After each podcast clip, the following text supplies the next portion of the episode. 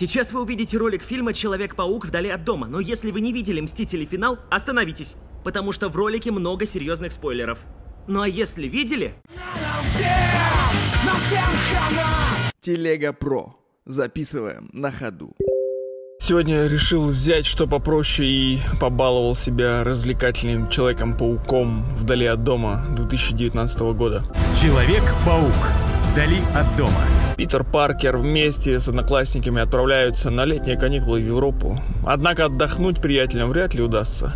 По прибытию в Венецию группа пропадает, попадает в эпицентр сражений. Некое существо, состоящее из воды, э, появляется из ниоткуда, начинает крушить все на своем пути. Вот. Ну и логично теперь Питеру как бы придется всех спасать вместе с загадочным супергероем. Что сказать? Такой смешной, добрый, легкий, глупый, все строится на клише.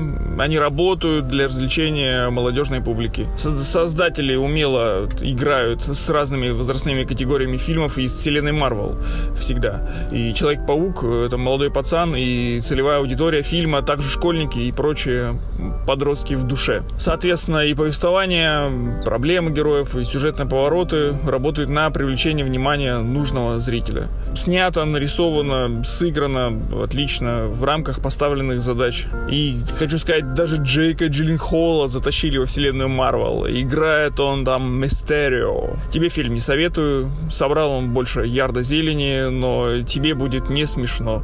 Ты слишком стар, толстяк. И правильно. И не советуй мне его. И не буду я его смотреть. Начнем с того, что мне не нравится этот фильм просто самим фактом своего существования. Он оскорбляет меня, он делает вселенную Марвел уже слишком попсовой, слишком детской, слишком школьной. И это начинается прямо с каста, потому что Том Холланд, который сыграл Человека-паука, это молокосос, дрещевый пацан, который совершенно не э, тянет на роль супергероя, даже супергероя-подростка. Это супергерой-школьник, причем туповатый и достаточно примитивный, не способный к каким-то самостоятельным решениям. Может быть, это попадает в целевую аудиторию, на которую сейчас нацелилась Marvel, то есть дети 10, там, 13 лет.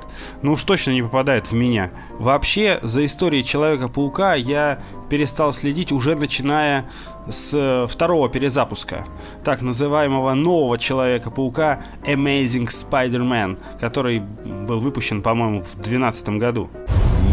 Человек-паук. В фильме Марка Уэба Человек-паук, конечно, еще не выглядел таким малолетним долбоебом, но тоже на роль супергероя тянул не очень. Тем более, что в какой-то степени я активно сравнивал его с оригинальным Человеком-пауком, трилогией Сэма Рэйми.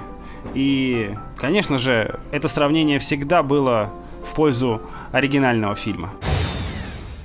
Поэтому ты, конечно, можешь называть меня стариком, но я уверен, Человек-паук навсегда останется фильмом, трилогией, которая началась в 2002 году, снятая великолепным Сэмом Рэйми, с шикарной косорылой Кирстен Данст и сладеньким Тоби Магуайром. И я уж не говорю о том, что в отдельных сценах там мелькал Брюс Кэмпбелл, на которого я регулярно драчу, и злодеев сыграли такие талантливые драматические актеры, как Уильям Дефо и Альфред Малина. Они та псосня, которая э, сражалась с новым Человеком-пауком и с э, уебаным подростком в последней марвеловской франшизе. Так что все хорошо, Человек-паук жив в наших сердцах. 2002 год.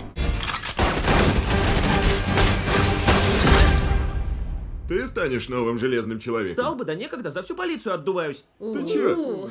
Да шучу я. Успехов в работе, ну а я на каникулы в Европу. Ответь, это Ник Фьюри. Не хочу я говорить с Нет, Ником Фьюри. ответь. Зачем? Иначе говорить с ним придется мне, а я не горю желанием... Ах так, Ника Фьюри на автоответчик? Всё, я Ты не сможешь убежать от... Жестко проехался по Человеку-пауку, просто отхлыстал его просто как сучку твоего пидора такого мелкого. Ах!